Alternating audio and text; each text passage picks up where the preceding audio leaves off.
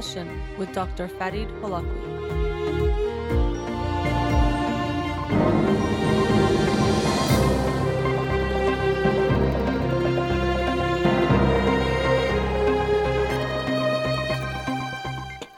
Good afternoon and welcome to In Session with Dr. Fadi Holakouee. I'm your host, Dr. Fadi Holakouee, and I'll be with you for the next two hours here on Radio Hamrah. Studio number to call in 310 441 0555. I'm a licensed clinical psychologist, so you can call in with any questions related to clinical psychology, including any emotional or psychological issues, parenting issues, and relationship issues as well. You can also follow me on Twitter uh, or Instagram or like my page on Facebook to get updates on the show or suggest topics for the program. And the shows are uploaded at the end of each week to my SoundCloud page and free podcast on iTunes. Again, our studio number 310 441 0555.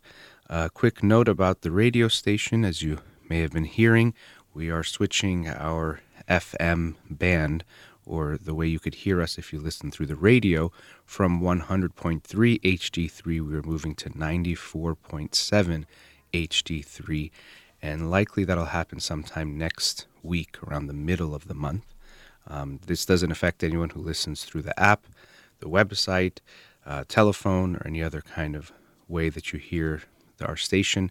It's just if you're listening in the Los Angeles or greater Los Angeles area through a radio, through either your car or some kind of portable or home radio. So we'll be switching to 94.7 HD3, but you'll hear more announcements about that as the date uh, gets closer and we make that switch. I wanted to announce the book of the week. For this week, it's The Death of Ivan Ilyich by Leo Tolstoy. And this is the first book that I'm doing as a book of the week that is not a nonfiction book, or this is a fiction book or work of literature.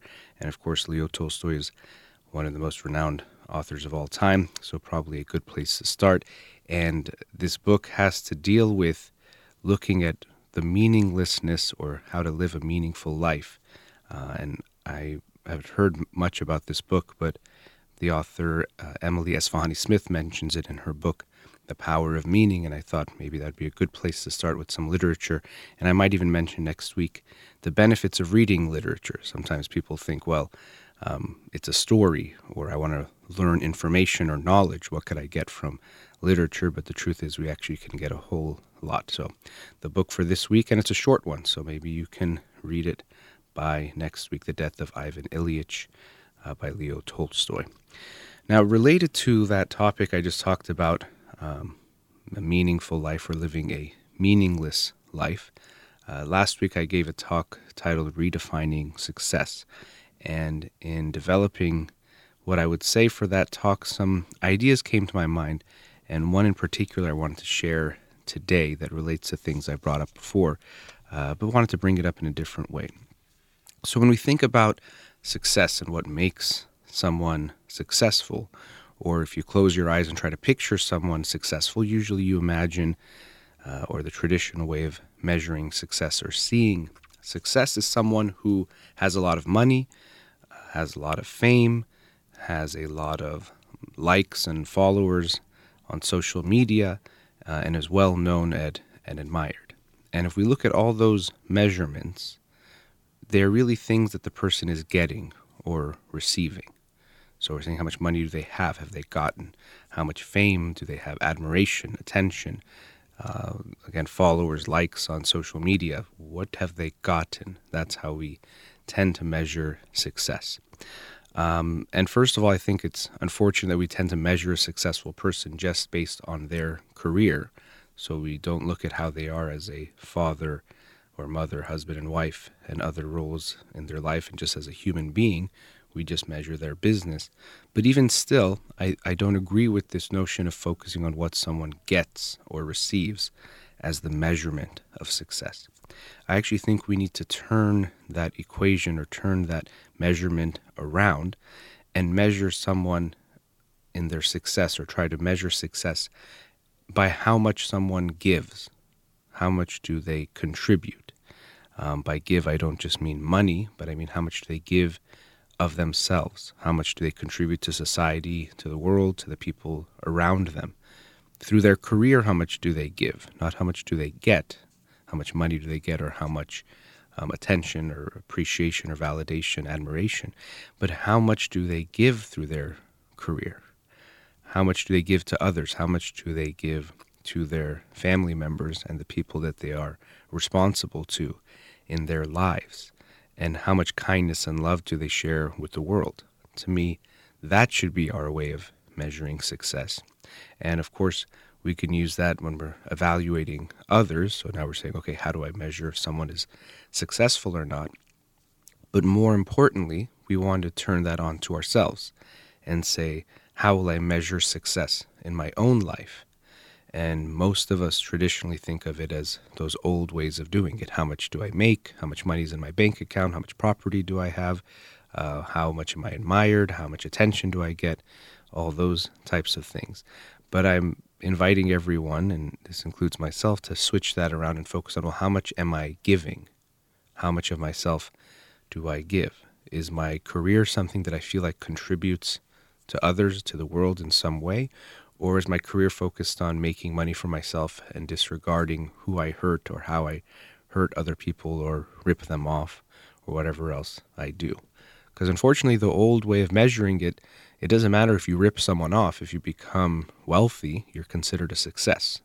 So you can be immoral, but still considered very, very successful. And actually, using that using that measurement, a lot of the people who are successful in the world, in the sense of being very wealthy, have been immoral or not okay. I'm not saying everyone, but very often those people who have been uh, immoral or unethical or uh, disloyal to people around them have become very wealthy and are considered successful. And I think that's very, very unfortunate.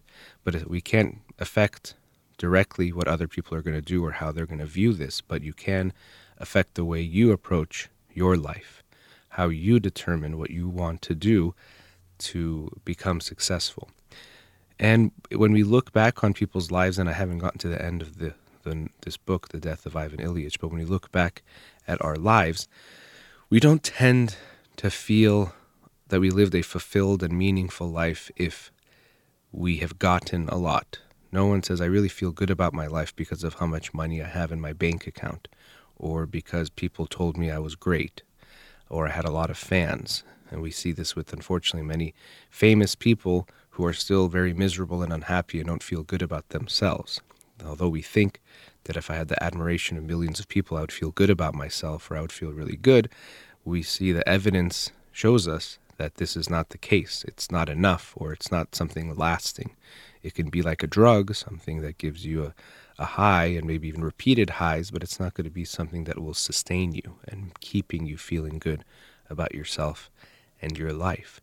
So if we focus on what we think is going to make us happy, which is to make a lot of money and to get a lot of attention, unfortunately we get to the end of life and realize uh, we had the ingredients wrong. We were trying to create the wrong things in our life. We were trying to get, we were trying to receive, we were trying to take, when really the true bounty or meaningful life, or a life that will lead us feeling content and fulfilled, is one where we give.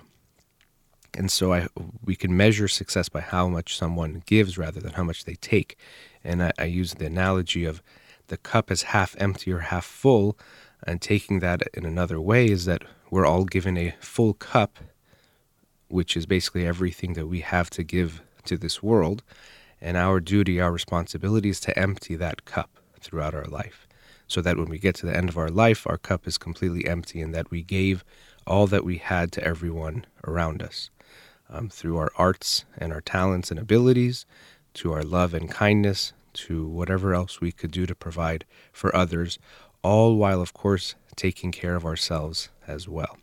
Uh, when I gave the talk on Thursday, someone asked a question about, you know, we talk about giving of others and completely giving to everyone. What about ourselves? And that's a very good point. When I talk about giving to other people, it doesn't mean that we neglect ourselves or we don't love ourselves. We have to start first by loving ourselves and actually taking care of ourselves, first out of love, but also that will enable us to best help other people if I'm not healthy or if I'm not rested or if I'm not feeling good, I'm not going to be able to contribute and give as much to other people. And of course, I suffer as well. So if we truly want to give the most of ourselves to other people, we actually have to take care of ourselves first and foremost. We have to make sure we are okay. And not only that, we also have to develop ourselves the best that we can be in order to contribute to other people. So, whatever it is you do in your career, you owe it to yourself and you owe it to the world to become the best at it that you can be so that you give that to others in the best way. That allows you to give and contribute the most that you can give. And also, even in becoming a better person, a more kind person. Um, I'm reminded of the book The Art of Loving by Erich Fromm, that you can develop your capacity and ability to show love, not just in the romantic sense, but to be a loving human being to all those around you. So we are responsible to become the best versions of ourselves and to continue working on ourselves, not so that we get loved more and more people will like us, but that so we can give more to others, that we can be more loving to those around us, to the world, um, and even to ourselves as well. And the truth of the matter is, if you act in that way, you likely will receive love back. The more love you give, you tend to get more love back. Uh, you might even get admiration and, and all those good things from people around you. But the difference is your intention isn't to receive those things. Your intention is to give, to live a fulfilled life, to feel good about the actions that you're taking, to do the right thing, and in return, you will receive many benefits. Uh, absolutely. But the intention is what is important. And this goes back to the idea of what you do for your career. If you're choosing to do something so that you get a lot, you want to get a lot of attention, a lot of fame, that's a problem. But if you decide to do something to give to others and do something that you're passionate about and you love and that contributes, well, there's a good chance you're going to make a lot of money or good money and you're going to be successful in the traditional sense as well. But the intention and the motivation is different, and that's what leads to the feeling of a fulfilled and content life. So rather than measuring success by what we get, I think we need to switch that around and measure success by what we give, what we contribute, and how we share our love and kindness, kindness with those around us and the world at large. All right, we've reached our first commercial break. Studio number 310-441-0555. You're listening to In Session with Dr. Fadi Holakouee. We'll be right back.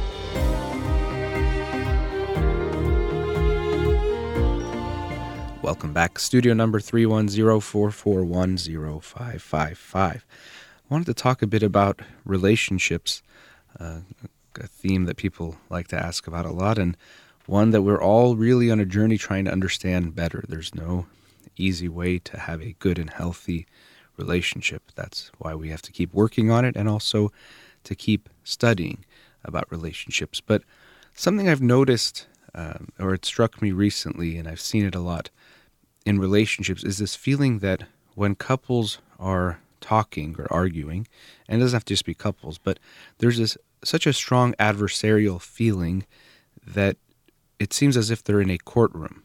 And so the theme I wanted to talk about right now is taking your relationship out of the courtroom. Um, and actually, this this feeling of the courtroom becomes even more strong in couples therapy very often, where you feel like you really are in a court case and both sides are presenting their sides to you. So rather than calling me doctor or therapist, I almost feel like sometimes they should say, Your Honor. You know, Your Honor, my wife has done this and this and this, and here's the evidence against her, and I want you to tell her that she's wrong and bad, and I'm the right one.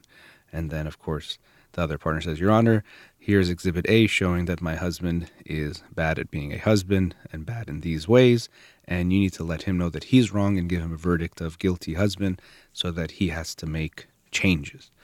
Um, and usually, when therapy becomes this way or when arguments become this way, we don't get anywhere because when we create an adversarial system or communication style, it becomes me against you, not us together.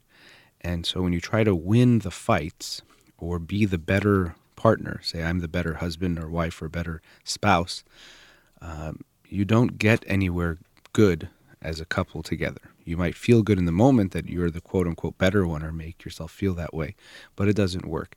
And so, if anything, it's almost as if you have to become the lawyer against yourself for the relationship to get better. Rather, rather than trying to accuse your partner of being a bad husband or wife, a bad partner, you need to look at yourself and not in a way of judging yourself negatively or putting yourself down, but turn your case toward yourself on how can I be a better partner? Because that's the only way things get better in a relationship is if we look at ourselves and say, what can I do to be a better partner to my spouse? It doesn't get better by just pointing the finger, yelling, and hoping they change. For several reasons, the biggest of which being that you can't control someone else. You can't change someone else, but we always have the power and responsibility and authority to change ourselves. I can act differently, but I can't make you act differently. So if there's a problem in our relationship, I do, of course, believe we have to share what we're unhappy about, but the way we do that is very important. But if there's a problem in our relationship, rather than focusing on how my partner can make it better, I have to focus on how can I make it better? What can I do? Is there not a love in, not enough love in this relationship? How can I uh, inject and put more love into this relationship? Are we not spending enough time together? How can I make sure I'm spending more time with my partner? Is there not enough honesty? Do I feel like I, I don't trust what my partner's saying?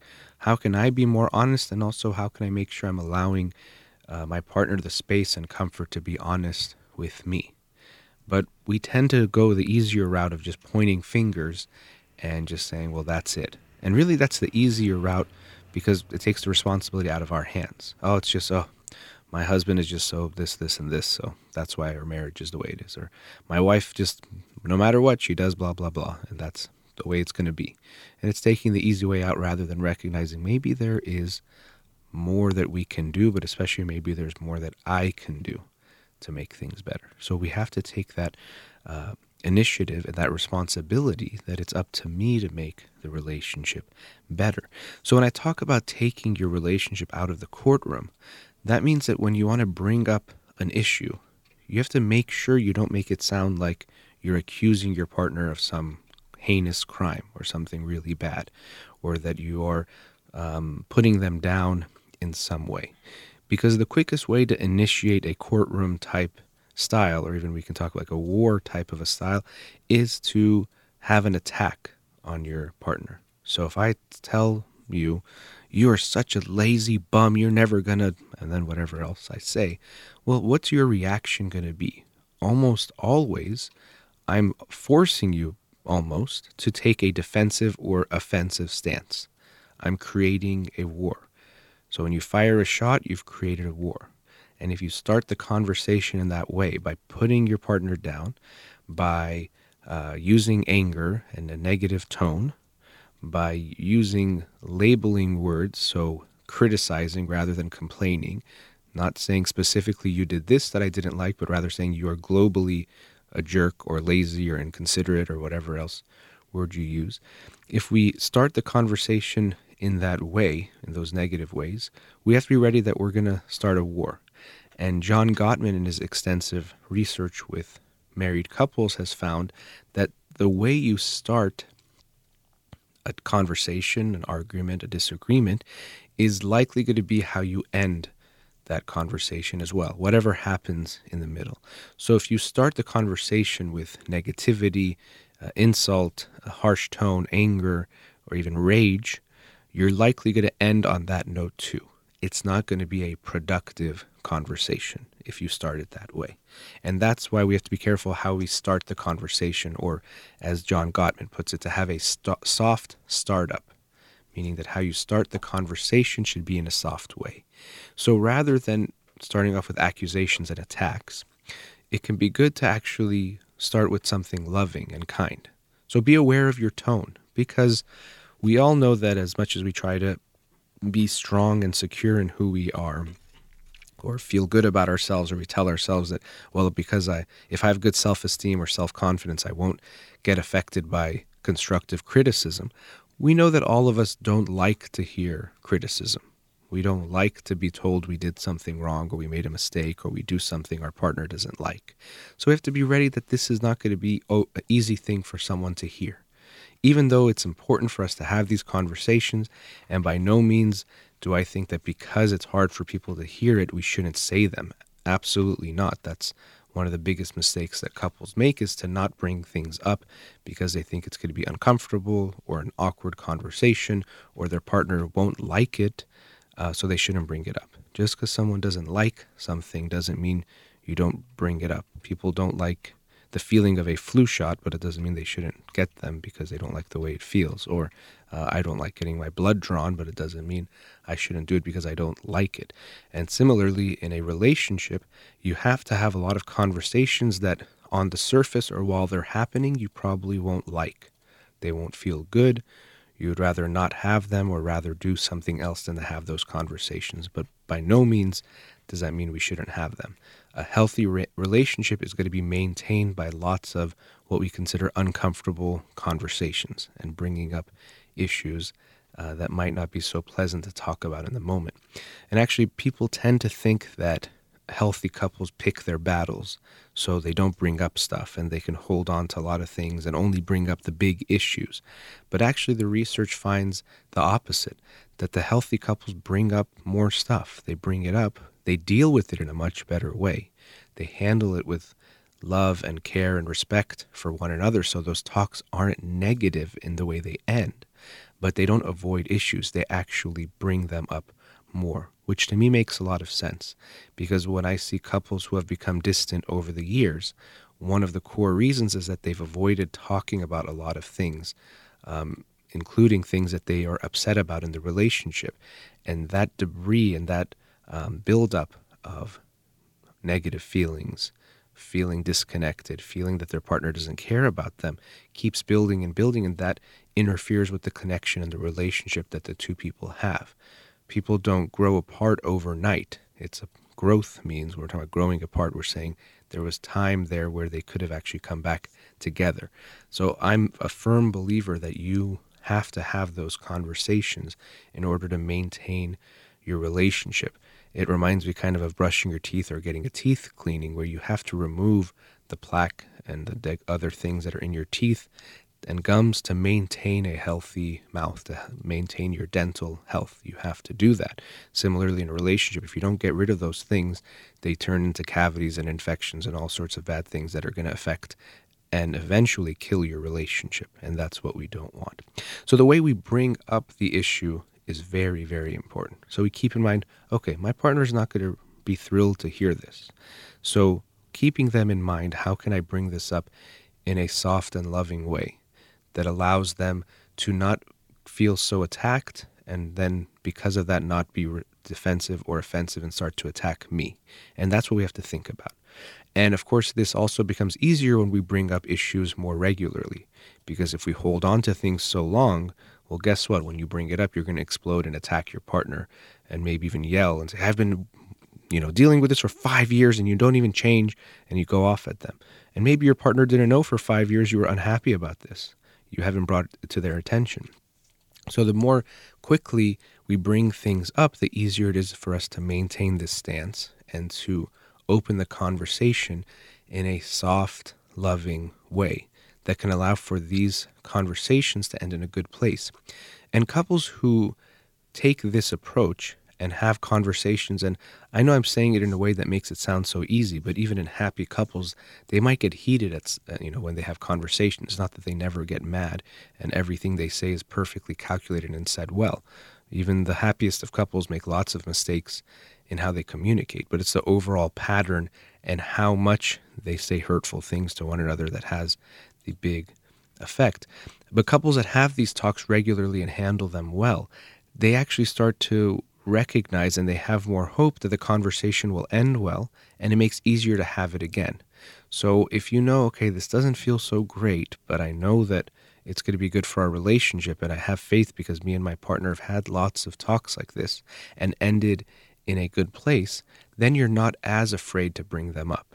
So fortunately, the more you uh, face these conversations, the more you become comfortable with the discomfort, the more you recognize the good in this. It's just like if you start working out and you know it can be a little bit painful or it's going to hurt uh, as far as the, the pain of your muscles being exerted, you start to realize, but it does feel good and afterwards I'm okay, so I can handle it. And so when you have these talks, you realize, okay, it doesn't feel great, but I'm okay. And actually, more than I'm okay, I feel even closer to my partner and I feel like we have helped our relationship. So it's important to start in that soft way. Really, in some ways, a lot of fights and arguments are lost the second they start because the person opens it up in such a negative way that there's very little hope that the conversation will end positively. There's very little chance that they'll be able to recover from that initial attack. It's just like thinking between two countries. If they're trying to approach things with diplomacy, once one country fires the first bomb, unfortunately, it's not very likely that they're going to go back to a nice, peaceful diplomacy. They're probably going to have retaliations, and now a war has started. And we do the same thing with our partners. Once we send that firing shot, that attack, we've created a war with them. And it's not likely that we're going to end that conversation very well. Now, that being said, even in the midst of a argument, what healthy couples do is something that John Gottman calls repair attempts, meaning that even in the heat of a battle, first of all, the healthy couples don't disrespect each other no matter what, and that is very important. There's no room for that to disrespect. Even if you're so angry, you can maintain respect for your partner, and unfortunately, once we cross that line, it can be hard to uncross it. Once couples learn to curse at each other in negative ways or call each other really hurtful names, they tend to be weapons that they're going to use in future battles as well, unfortunately. It's hard to take those back. You can't take back what you said, but sometimes it's even hard to uncross that line and not say those things or go there anymore. But what healthy couples also do in the midst of their their t- their fights or their arguments, something that John Gottman would realize is they would do something called repair attempts, which would often be somehow softening things up in the middle of the fight. For example, he talked about one couple who um, they were in the middle of the fight, and the husband just looked at the wife and stuck out his tongue, which was just like their five or six year old son would do. And the wife laughed, and they kind of shared a moment where they connected, and it significantly diffused the tension and the anger in the conversation.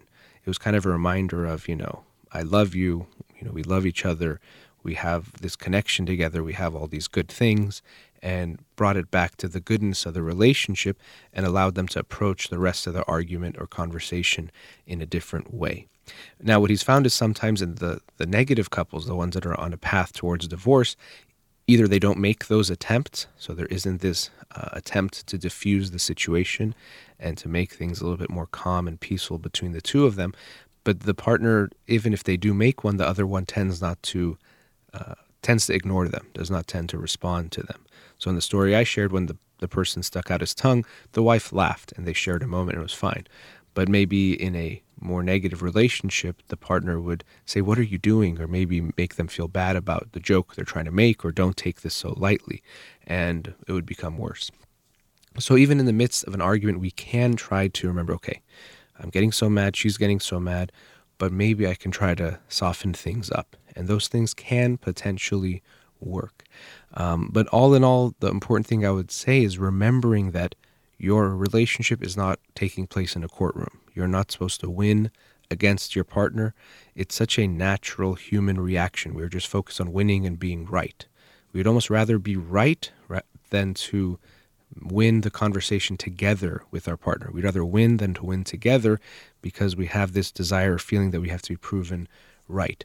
But if we can approach the conversation as I want to win with my partner, I want us to win together, we have a very different intention and we will approach the argument and the conversation in a very different way. So we have to take the courtroom out of our relationships. All right, we've reached our next commercial break. Studio number is 310-441-0555. You're listening to In Session with Dr. Farid Holakouee. We'll be right back.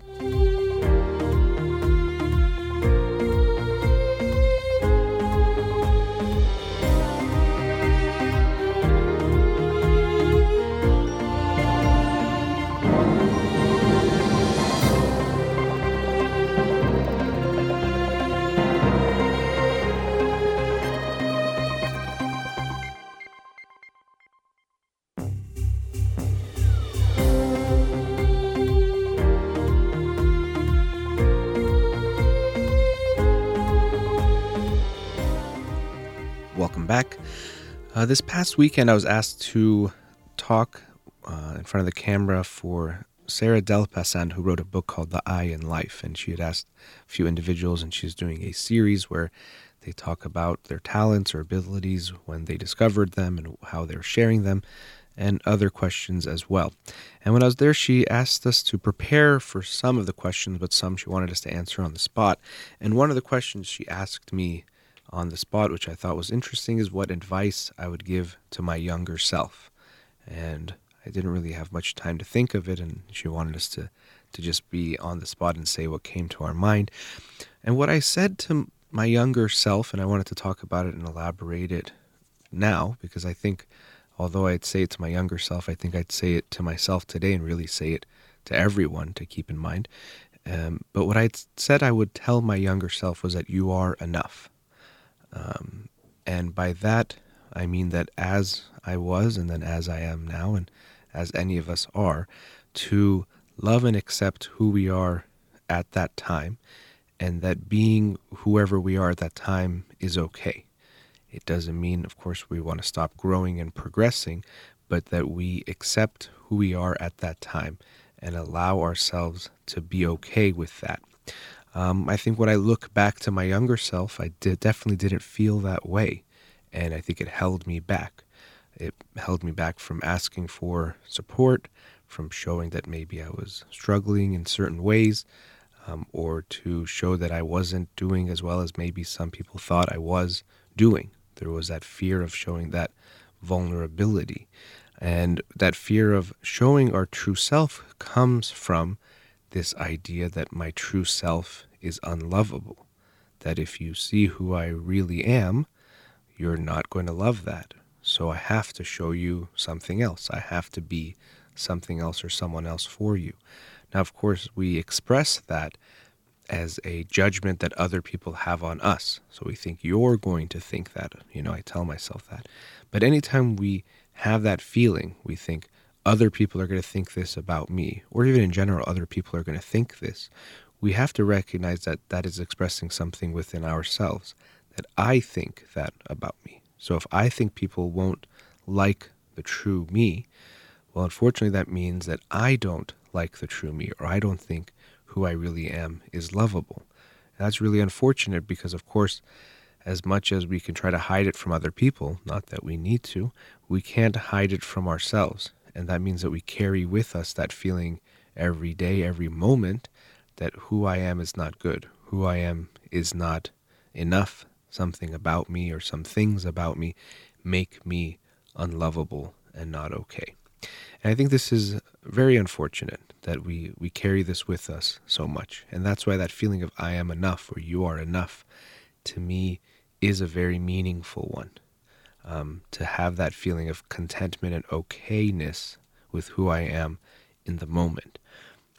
I described this idea a few weeks ago, and I'll bring it up again because it relates uh, with this idea of how we try to show ourselves as more well put together or even perfect, or we put on these personas for each other to to show that we are better than what we are, or that we are less faulted or have less issues um, than people might think we have, because we think that makes us not okay, or that everyone else would think less of us. So the way I see it is that we all have imperfections. We all have weaknesses. We all have quote unquote issues. We all have a lot of baggage we're carrying with us, a lot of pain, a lot of scars and wounds from our past that we take with us every day and we carry with us. But at the same time, the way we treat it as a society is that it's not okay to have these things, or these things are negative or bad, and we shouldn't show them to others because if we do, well, then people are not going to like us or love us. People will leave us. People won't be close to us. And we have to hide these things from one another. And so we all go along playing this kind of game of I won't show you mine, you don't show me yours. Make sure you uh, hold yourself together and keep it all together, and I'm going to do the same thing.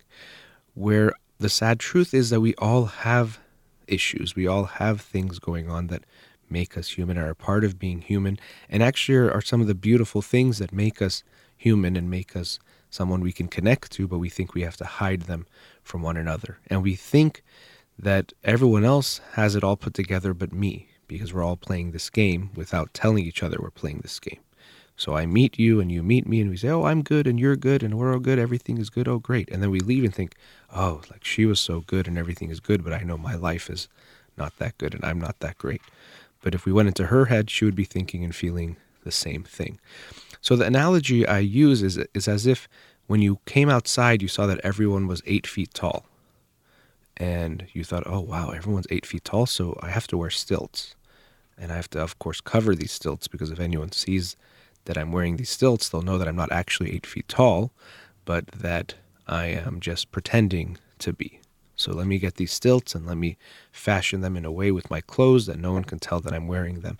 And then we walk around with these stilts, which of course is going to make it harder to walk around, but we're like, there's no way I'm going to let myself be seen as less than, or I'm going to show them who I truly am because who's going to like me? I'd be a couple of feet shorter than everyone and everyone's the same height and everyone's doing well. It's just me who's not. So I have to make sure I wear these stilts every day. And it's uncomfortable and it's painful.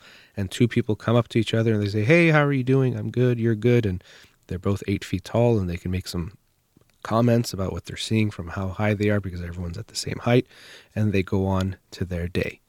But the sad part is that we're all walking around with this idea that everyone else has it put together. Everyone else is this tall. Everyone else is this strong, perfect, has no issues, has no problems, but really none of us is that. So we're all pretending to be something that we think we have to be when none of us really is that thing. None of us is that tall, or none of us is this perfect, well polished person with no issues. So, carrying that analogy forward, what I'm asking is that we all remove those stilts, that we all come down to our true size and recognize that our true size is enough. Our true size is good enough and is lovable. And also recognize that before we do that, there's this idea to think that everyone else has it put together, but you don't. But that's not the case. People walk around with that same feeling that you have. There's actually something they call the uh, imposter syndrome, I think, something along those lines that many people have in different areas, whether it's in their work or if they're in graduate school or some other place where they think everyone here has it put together but me, or I don't belong here but everyone else does.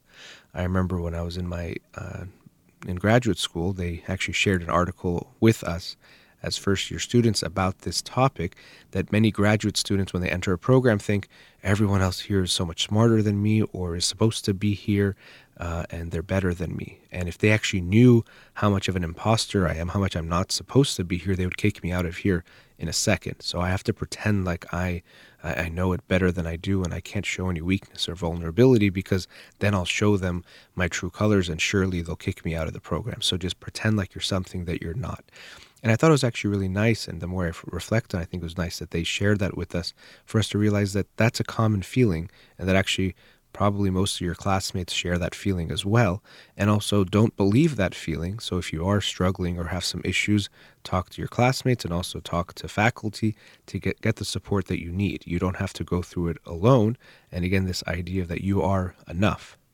If you're here, you're supposed to be here. If you're in this graduate program, you're supposed to be here. If you're in this job, you're supposed to be here. Doesn't mean it's going to feel easy or familiar or comfortable, but if you're here, you're supposed to be there. You are enough. And that, that message to me is really important for us all to keep in mind that what we think makes us unlovable actually is something, and oftentimes something that makes people love us or care about us more.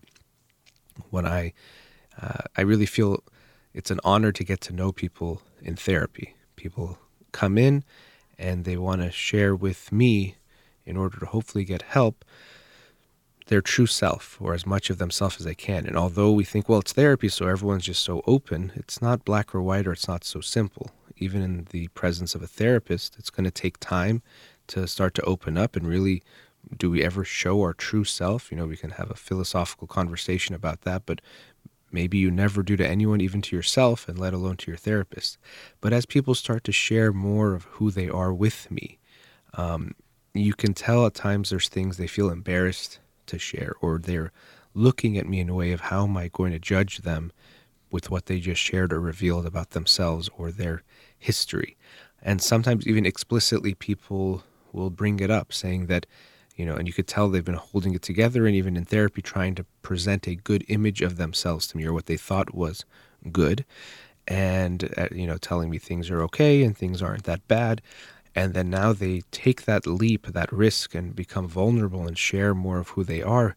And even explicitly, sometimes they think or they'll say that they think I don't like them as much anymore, or that I think less of them now that they shared what they did. The persona and the image they had before was stronger and better. And almost always I let them know, and really it's basically always, um, and I even feel it even if it doesn't come up explicitly, that now I actually like the person, or even you can say love the person more. I have more compassion for them and I connect with them more and, and even see them in a better way. So, very often, what we think is going to make us unlovable and push people away is actually what's going to make people feel that they can connect to us, uh, they, they care for us, and connect with us. It's not going to push them away. If anything, it actually, when done at the right time, in the right moment, with the right people, is going to draw them in and make us feel more connected. And this isn't just true in the therapy room, it's true in our life in general. If we want to feel close to one another, it doesn't happen by just showing each other this perfect, smooth image of ourselves.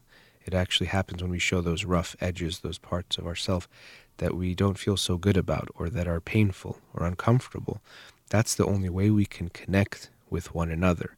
And this is what we see in relationships when people, whether it's friendships or relationship, romantic relationships, but when they go on a first date and they're staring the, sharing the generals and it's, you know, nice and sweet and everyone's putting on a good image, it can be nice and you might feel an attraction or a draw.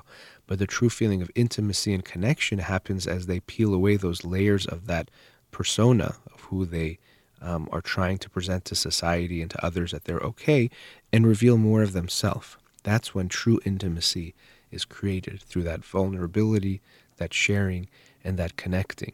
Two people can't be close to them, each other without sharing some things about themselves and starting to reveal who they are. And the only way we can take that risk is first we have to feel safe with the person, uh, safe and comfortable with the person we're talking to, but we have to feel at some level that I'm enough. That even in sharing this, sharing who I truly am, I still am enough. I don't have to hide it. And sometimes we can feel unsure, and that's why it feels like such a risk. But hopefully, we'll take that risk, recognizing that one, it's the only way to create connection, but two, that you are enough. You don't have to hide anything from anyone. Who you are, as you are, is enough.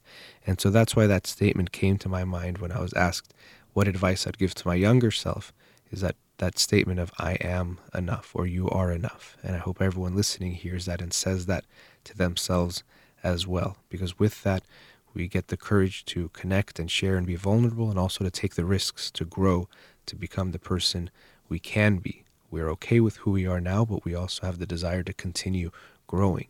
And until we love and accept who we are in that moment, in this moment, it becomes almost impossible to take the risks to grow and to become the better person that we can become tomorrow.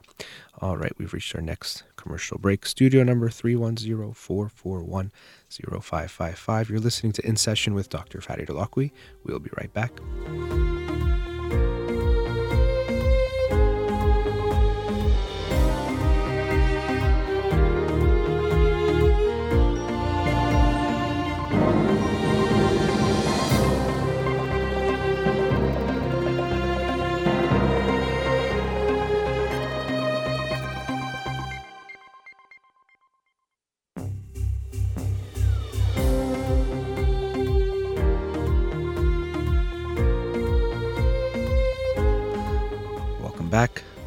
I wanted to bring up another topic today, one that is another common one I bring up, but I won't bring up exactly how it came up, but I came across it in my personal life in a way indirectly, so I wanted to bring it up, and that is the issue of suicide. Oh, I know it's one that people don't always like to talk about, and maybe uh, feel I talk about it too much, but that's exactly why I do like to talk about it because I think it's one we avoid too often and too much. And we need to talk about the reality of what is suicide and that it is something we, we deal with and can face someone in your family. Most people who've experienced a family member die from suicide did not expect it. We're not thinking it would happen to them. Like many tragedies of life, we tend to think it only happens to other people. We understand that it's real, but we don't really understand that it can affect us too or affect someone close to us. Um, and suicide is one of those things that the less we talk about it, like many issues, the more of an effect it can have. Or the, the more it remains taboo, the bigger effect it has. And the opposite is also true. The more we talk about it and the less of a taboo it becomes, the more and more suicides we can prevent.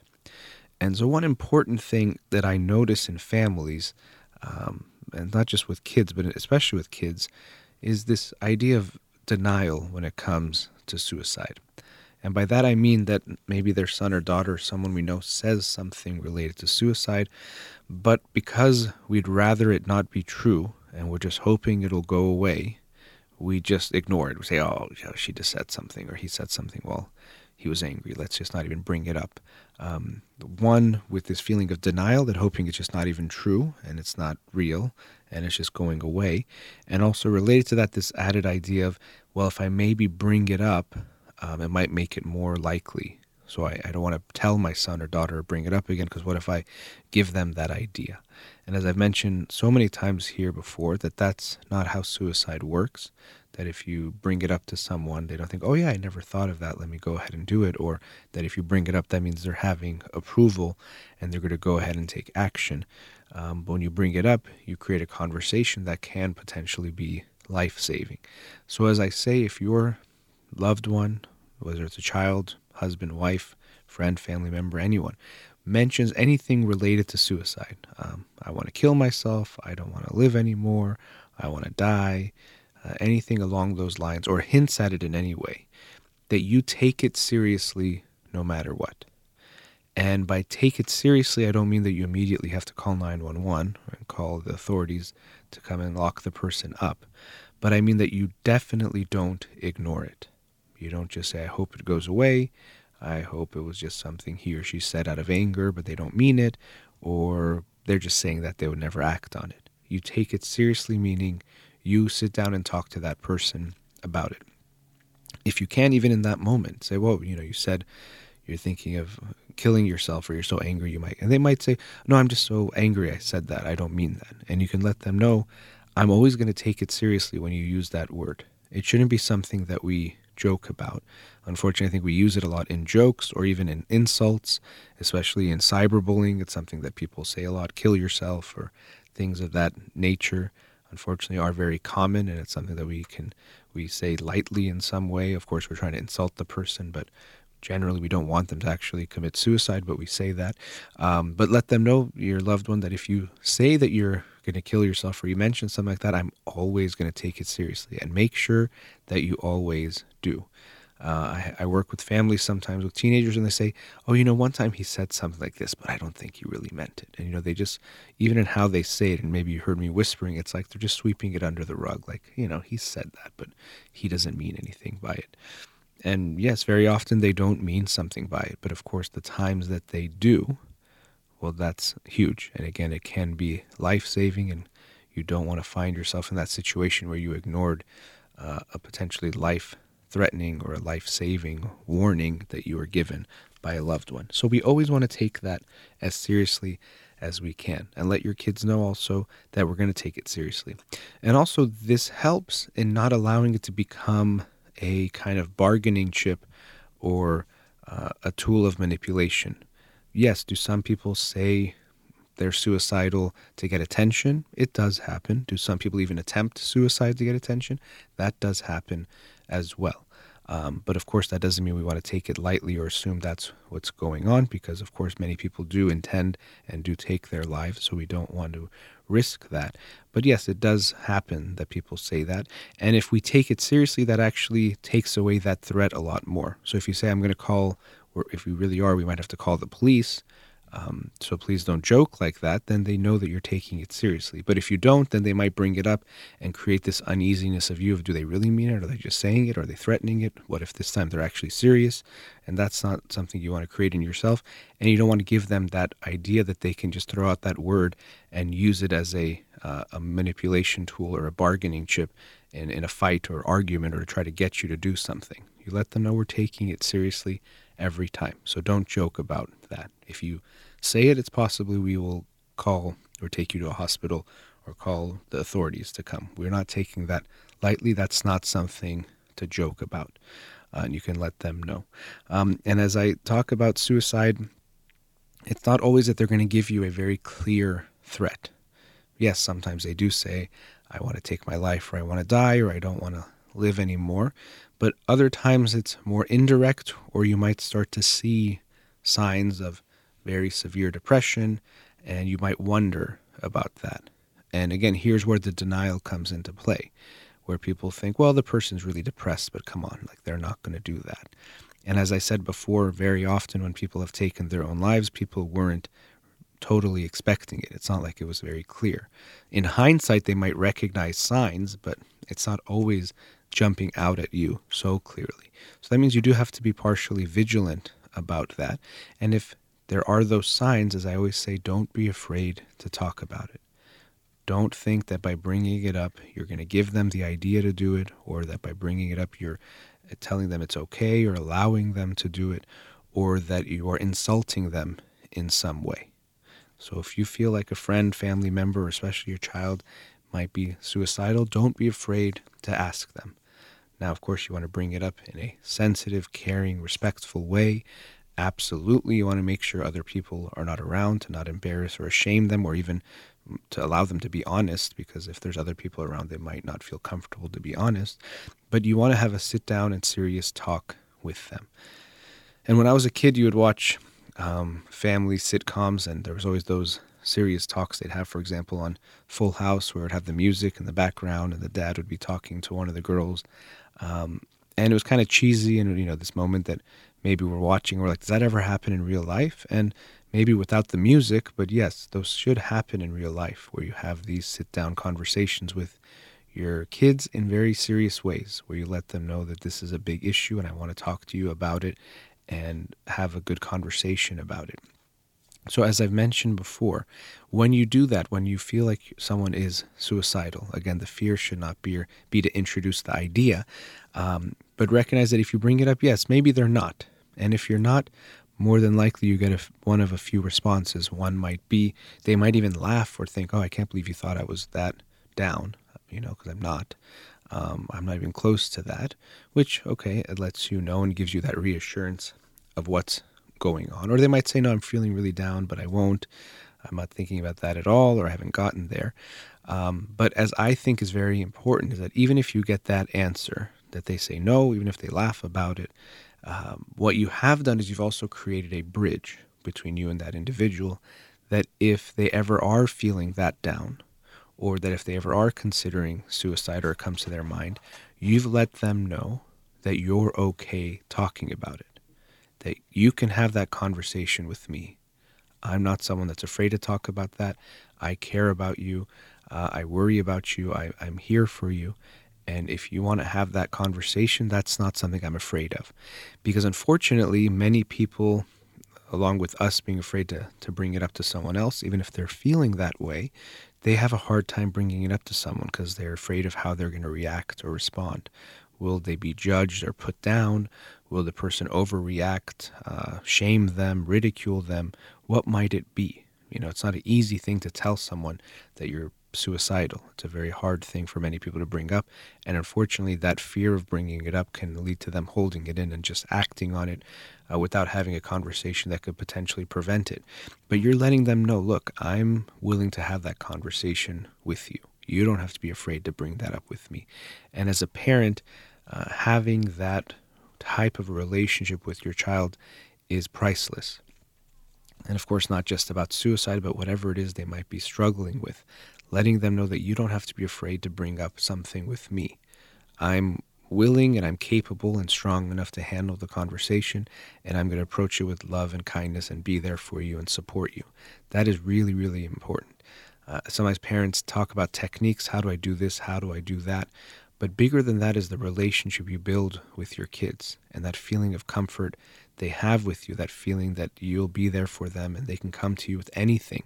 That's something that it's not just one technique, it's built over years, but you can invest in that and in creating that kind of relationship with your child that they know that they can talk to you.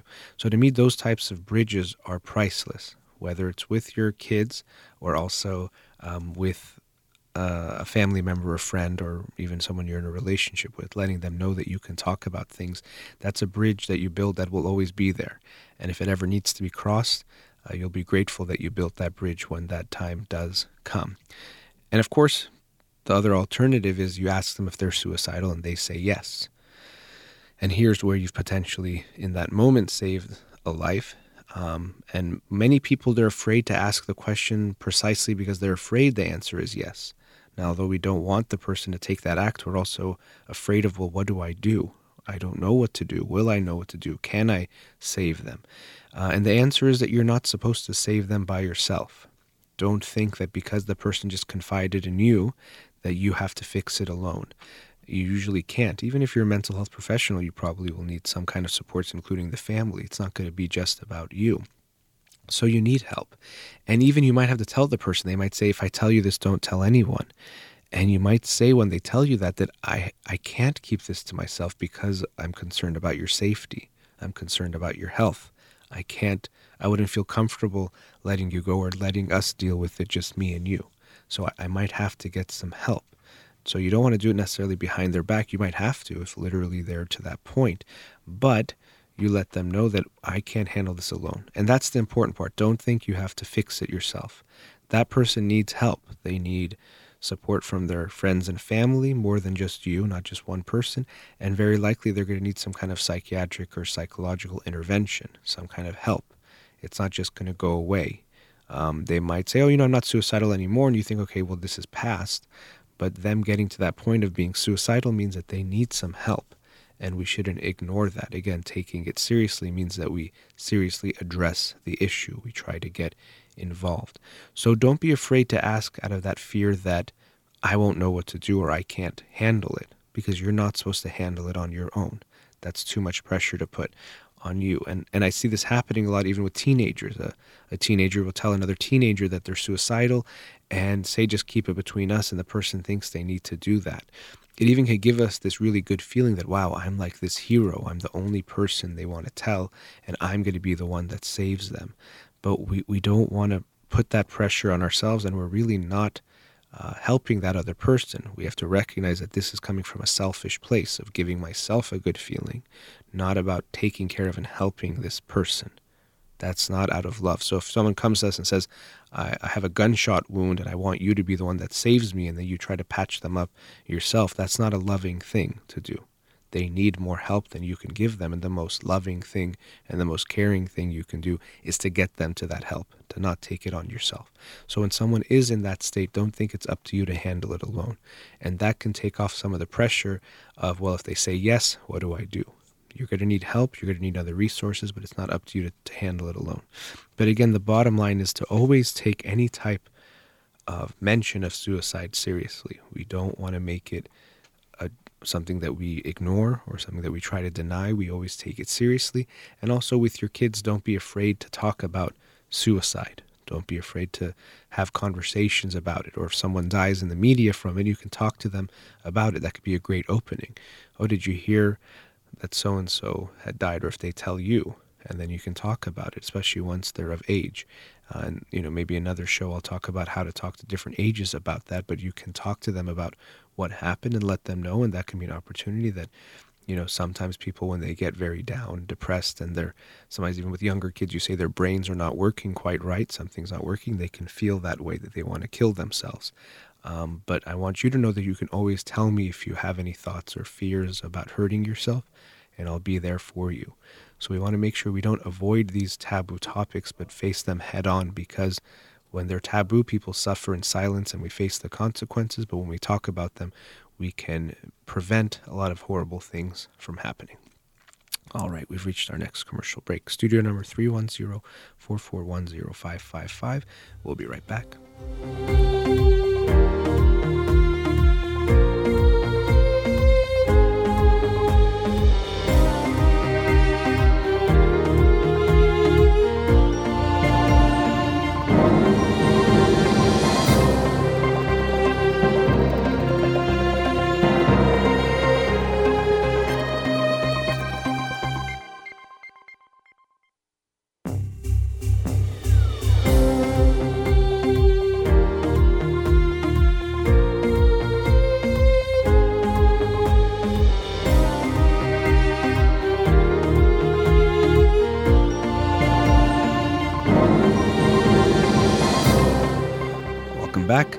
In the previous segment, I talked about suicide and the importance of anyone, but especially for parents, to create the type of relationship with your kids where they can talk to you about these kinds of issues or to actually bring those issues up yourself to demonstrate to them that we can have these kinds of conversations, that essentially no conversation or topic is off limits.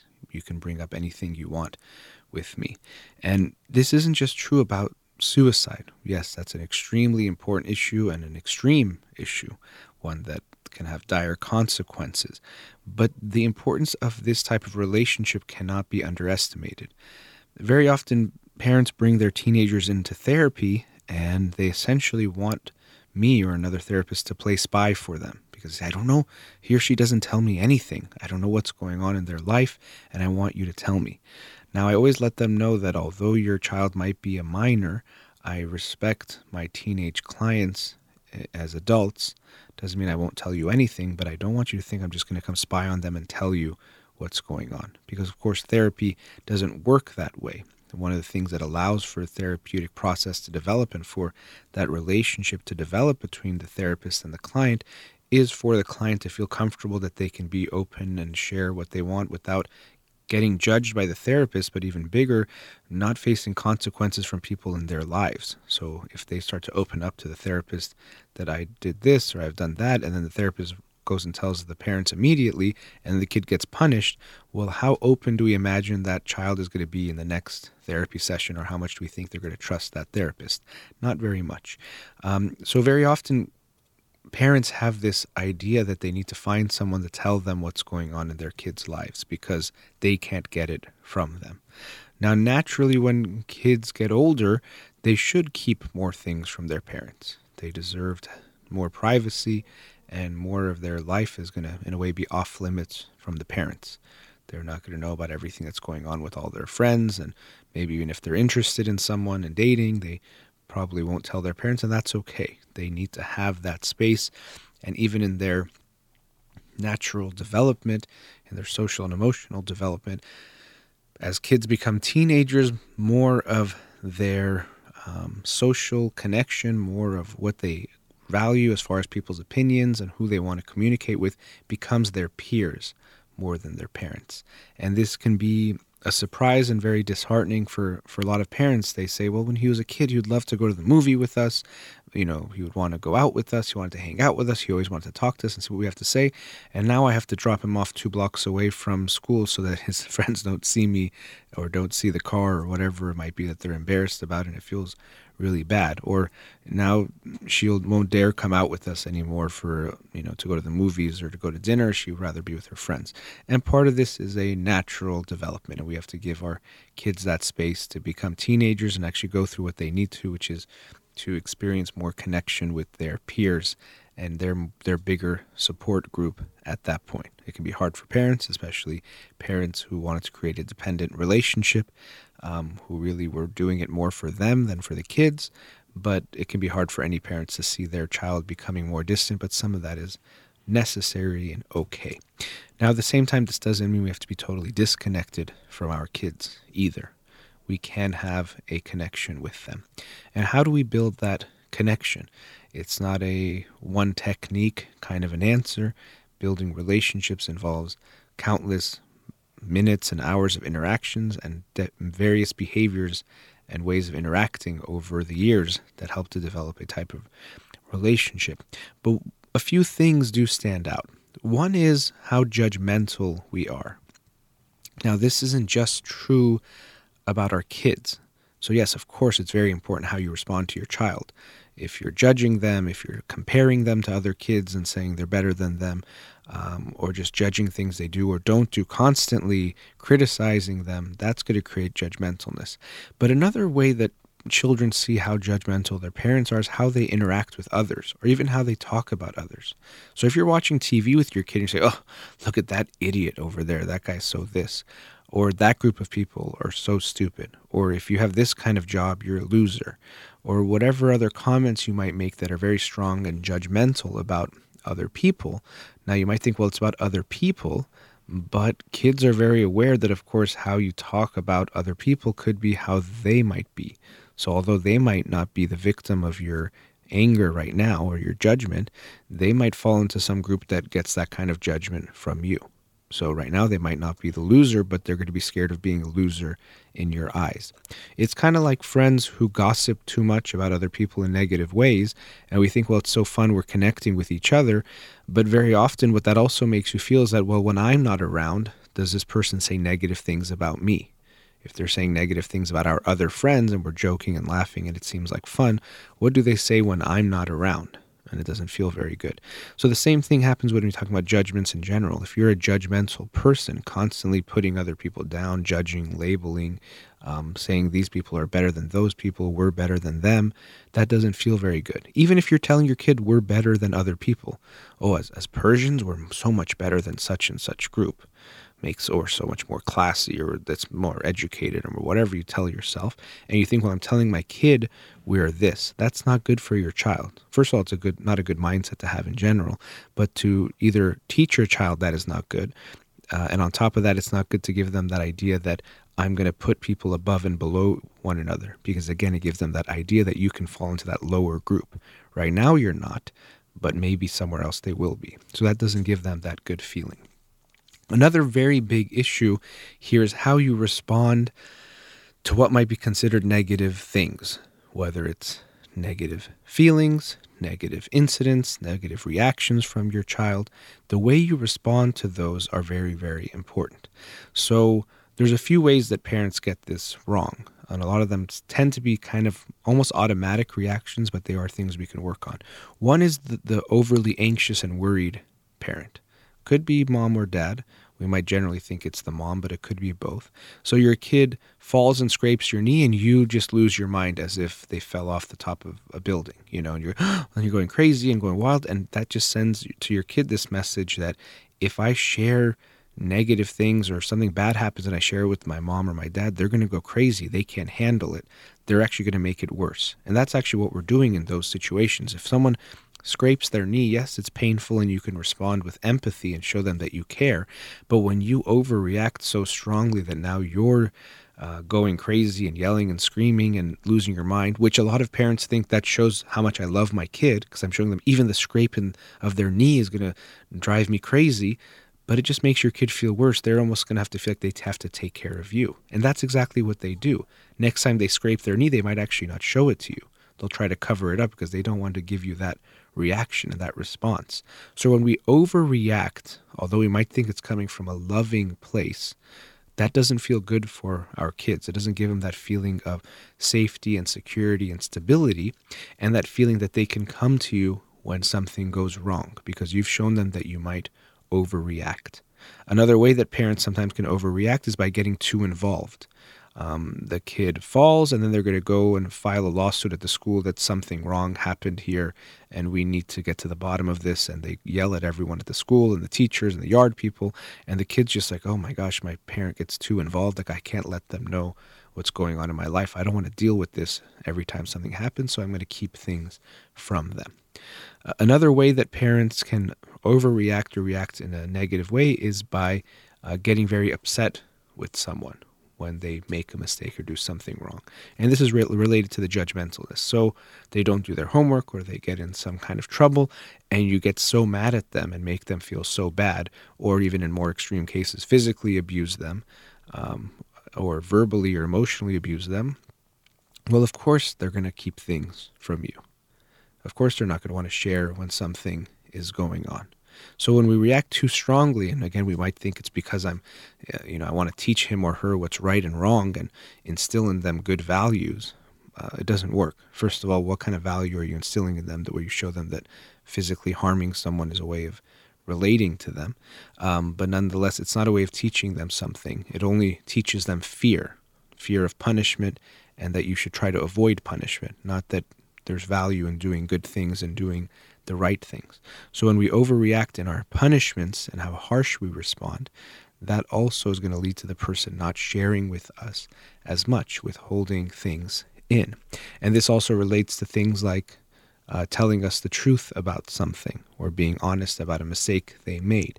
Rather than emphasizing that we appreciate their honesty, I know it wasn't easy to tell me that you broke the vase, but I really appreciate that you did.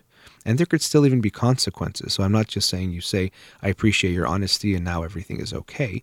You can say, I really appreciate your honesty and emphasize that and say, but what do you think would be a fair response to this? What should we do? So there can still be consequences, but you don't uh, harp on the fact or you at least acknowledge the fact of their honesty. Because we know that if your kid is lying to you, and I work with a lot of families and say, oh, this kid is such a liar, my kid is such a liar, and they think somehow they're painting this picture of this horrible kid, that they were somehow given a defective child. Um, and really, they don't see how much they're just telling me how poorly they've parented this kid. If your kid is lying to you, is hiding things from you, that means that you don't make it easy for them to tell you the truth. You don't make it uh, you don't make them feel good when they share something negative going on in their life. Uh, another thing that they can sometimes do is being too intrusive. People say, he doesn't tell me anything or she doesn't tell me anything. Well, if you're constantly digging at them and trying to snoop on them, spying on them, checking their phone, trying to overhear their conversations, that intrusiveness is just going to create this reaction of pushing you back. So if you're too, try to be too involved, uh, it actually backfires and you become less involved. Your child will push you out, will push you away. So, if you want to be closer with your kids, if you want to have them open up with you, and they're not, recognize that first of all, there's no one conversation or one step solution. We're talking about a relationship here. They have to feel that comfort with you. And if they haven't been feeling it for years, it's not going to change overnight. It's going to be a process. Um, but recognize that it's going to involve you being more receptive and warm to them, showing them that they can communicate with you, giving them the space to talk to you, but also being there. So, this can sometimes be a delicate balance. We don't want to ignore them completely and not um, create those conversations, but we don't also want to intrude on them uh, and force them to have those conversations. What I always tell parents is that if you think you're having a conversation with your kids and you find that you're talking five times more than they are, that's not a conversation. That's a lecture. And lecturing doesn't go very far. So if it's going that way, then just stop the conversation and say, okay, my child doesn't want to have this conversation. You can't force a conversation to happen, it has to be by two willing partners. So pay attention to that. Am I creating space with my kid to allow them to talk, or am I just telling them something? And sometimes parents even ask their kids questions that don't allow for a conversation. Why don't you ever do your homework? What, what can a kid say to that? There's no real response to that. Now, maybe you're concerned about them, you want to know what's going on, but you can ask them in a very different way. But when you attack them, it's actually similar to what I was saying before in romantic relationships but it's true of any conversation. If you attack them, they're just going to hide and try to show you the best image they can and to get away from the situation as much as they can. So it's up to you as a parent to create the type of relationship and the type of environment that allows for your child to open up to you. If you find that your child is hiding things from you, lying to you, rather than blaming them as being bad or defective or that they're the problem, again, point the finger back to yourself and see what am I doing that's creating this relationship, and what can I do to allow my child to feel more comfortable with me, to make it more okay for him or her to share things with me? Because it's up to me to create that, not on the child. All right, we're at our last commercial break for the show. Studio number 310 441 0555. You're listening to In Session with Dr. Fadi Holakouee. We'll be right back.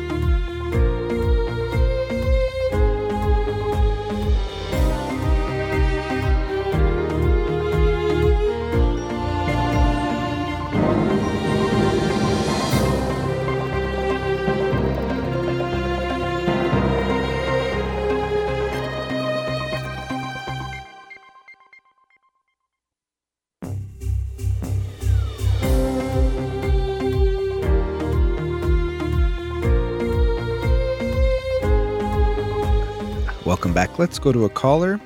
Radio Hamrah, you're on the air. Yes, how are you, doctor? I'm good, thank you. Thanks for calling.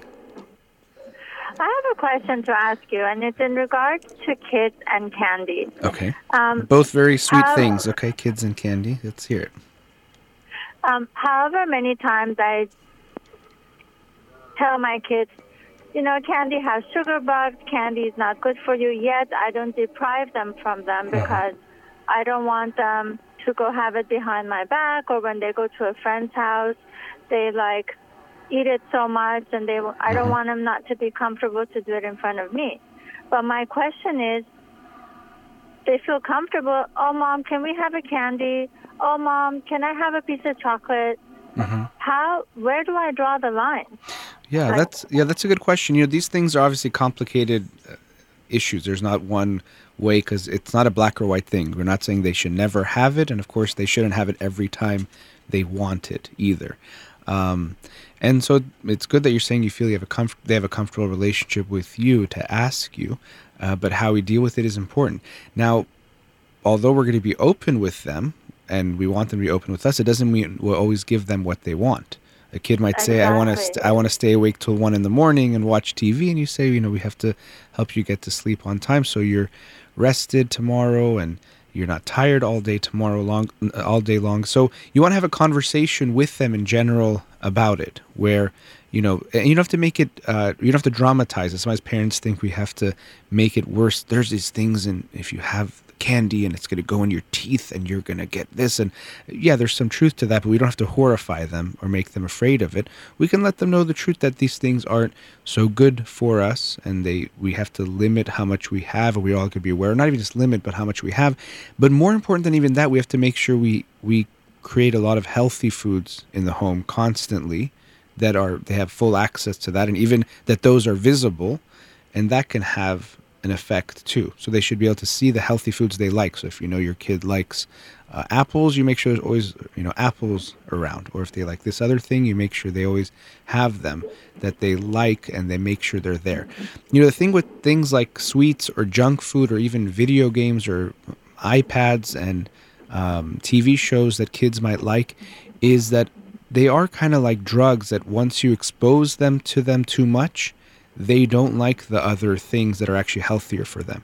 So if you give your kid McDonald's every day for a month, they're not going to want to have healthy foods anymore.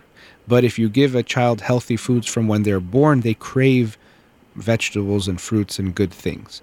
Or if you interact with them and engage with them every day, uh, they're going to want to play with you in that way. But if you sit in them, sit them in front of the TV and they watch six hours of TV anymore, now they need that type of stimulation in order to feel okay. So if you now try to play with them in something that's slow paced, they won't be able to handle it. They won't have the attention to enjoy it or they won't feel stimulated enough and they're going to get bored and get even frustrated and angry. So we have to be very aware of what we introduce to our kids. Not in a black or white way, but in what we introduce, sometimes it's hard to take it away. If your kids have candy every single night, they're going to want to have candy every single night. And I know Halloween just passed, so a lot of times yeah, kids the they have extra. that has arrived. So Yeah. They went to Halloween and they got a bunch of candy and chocolate, and now that they have this whole thing, okay, Mm-hmm. let's donate some of these to people who are not fortunate enough to go trick or treating. Mm-hmm. So okay, they donated some of it. So they were okay with that. Okay. Uh. How old are your kids? One of them is eight, and one of them is five. Five. Okay. That that's very sweet that they were okay uh, donating their candy. And They I'm, donated some of it, but they kept some of it, and Sure. that's some that they kept. So, like every other day, Mom, can we have a candy from our Halloween treats? And then sometimes I get so frustrated, and I said, you know what? It's your choice. You know what candy does to your teeth. But I get so frustrated that I just say these things like, you know, candy has sugar bugs. It's your choice. You want to have it. You make the decision. Uh, like when we go to the dentist office, you Yeah. guys respond to your your doctor. Right, but that's kind of like the classic Persian, the Persian thing where they say, "Mari shodibem nagu" kind of a thing, right? Like, okay, fine, do whatever you want, but you're gonna get hurt, and almost like I don't. You make it sound like you don't care, which you do care, but you're getting so angry and frustrated that you're saying, "Yeah, do the thing I'm saying not to do, and watch how it's gonna hurt you." which isn't really I, I understand you're frustrated but it's not a great approach it's not coming from the, the right place because first of all your kids aren't supposed to just listen to you even at five and eight but especially as they get older to, than that they're going to listen to you less. So and they, they should be listening to you less. So we want to have conversations with them. And you can build boundaries you know and, and one thing we i always tell parents um, and I, I heard this myself from Daniel Siegel and others, is we always say yes to the feeling, but we don't have to say yes to the request or the behavior. So a kid can say, "Oh, mom, you know, I want to play until one in the morning and have so much fun tonight, right?" And you tell them, "Oh, I know you're having such a good time playing. Let's say if they have a friend over or they're playing with their mom or dad. I know you're having so much fun. So you're saying yes to the feeling. I get how fun this is that you don't want to stop." but you know we have to make sure we keep our bedtime because remember and then you can you know you hopefully have a relationship with them where you can talk to them about remember that one night we slept late and everyone was tired the next day and they say oh yeah and like the next day you were all frustrated at school or you got angry that's why we have to make sure we get enough sleep you know? So you have a conversation with them where you remind them that yes it makes sense that you want to do this. It makes sense to want to have candy. It tastes good. So you can talk Yeah, about the I sugar want bug. yeah right. So we can talk about it, it can yeah it's very easy to say when you know this is something that we all do. When we're talking to someone else it's very easy to talk about delaying gratification and making the right choices right? So if someone tells you oh i'm having such a hard time waking up to go to the gym in the morning like well health is important. You got to exercise so you just got to get up and go there and do it which in a way is true but of course it's easier said than done. We all have that struggle. So you know when your kids say they want candy they're not saying something weird um, you know, it makes sense. Kids like candy. Everyone likes candy. It tastes good. But yes, we have to be aware of how much we eat because it can be bad for us. So you can set limits. So I would say here it's a good place to set limits that, you know, candy tastes, you guys like the candy, it tastes good. But, you know, we have to make sure we also eat lots of good food. So I'd almost focus on that rather than you can't have candy. More on Okay. it's we have to make sure we have enough good foods and if we have candy we don't have enough room for the other good foods too so because of that we can only and then you can make a limit we can you can each pick one piece of candy a day and and that it.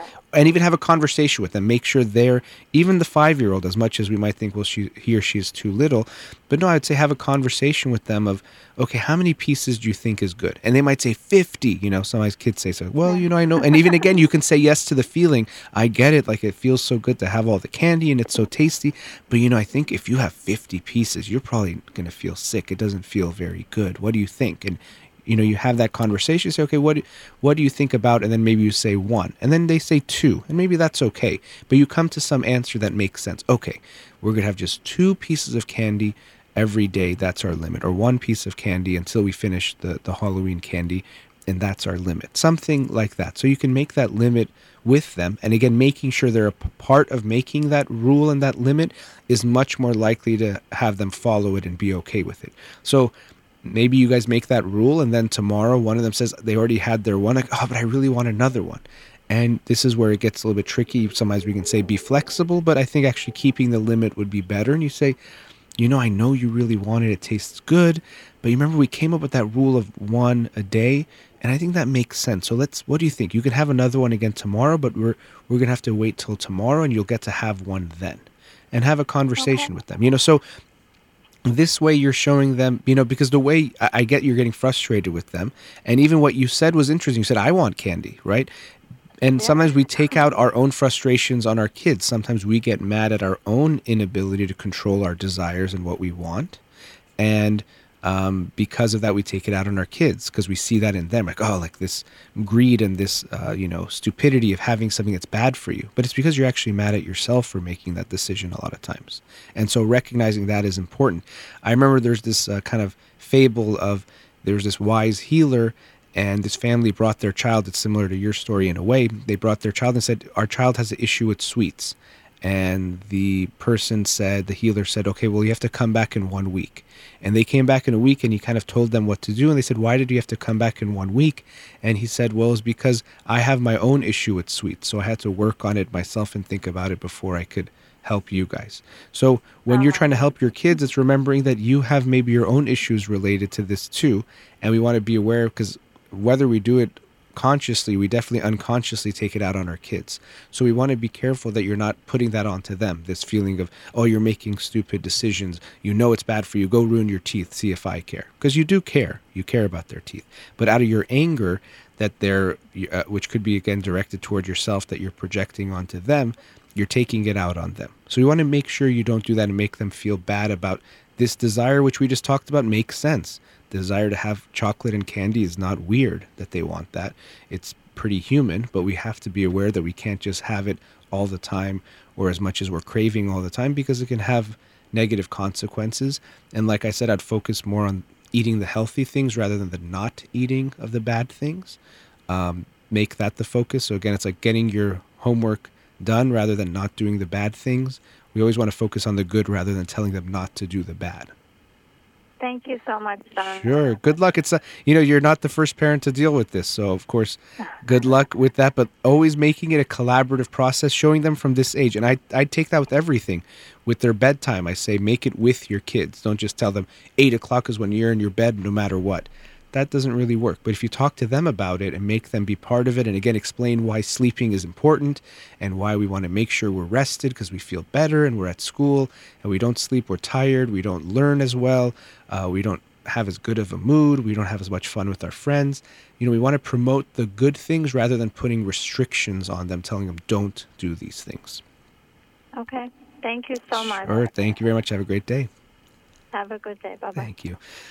So that's an important message for us to keep in mind. When it comes to our kids, there's, you know, we don't want to create a lot of rules and make it a, a, kind of too strict of a home, but there does need to be some boundaries and some limits on things. It's just the only way things are going to work. And as I said with the caller, you can always say yes to the feeling, but no to the behavior, the action, or the request. So a kid says, Oh, I want to go play outside right now, but it's raining and it's cold and you have to leave the house in five minutes. You might say, Oh, I know you really want to go play. But if you go outside and you get dirty, we have to go. And in five minutes, there's not going to be enough time. So I know as much as you want to play, we got to just stay inside it. And then also add this part, but you can play when we get home tonight, or you can play tomorrow. Show them that you care about their request, you value it, and it's not that they'll never get to do what they want to do, but at this time, it's not the right time to do it. So you want to to let them know that yes, I'm hearing you, I understand, I'm empathizing with you, but I can't, as someone who's caring for you, I can't always give you exactly what you want in that moment. And it's something we do with ourselves. You know, you wake up and you say, Oh, I wish I can just go back to sleep.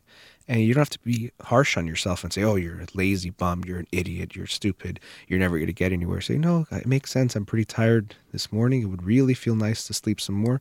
But you can still say no to the behavior that you're requesting and just say, you know, I got to get up and hop in the shower and get to work because that's what I need to do today.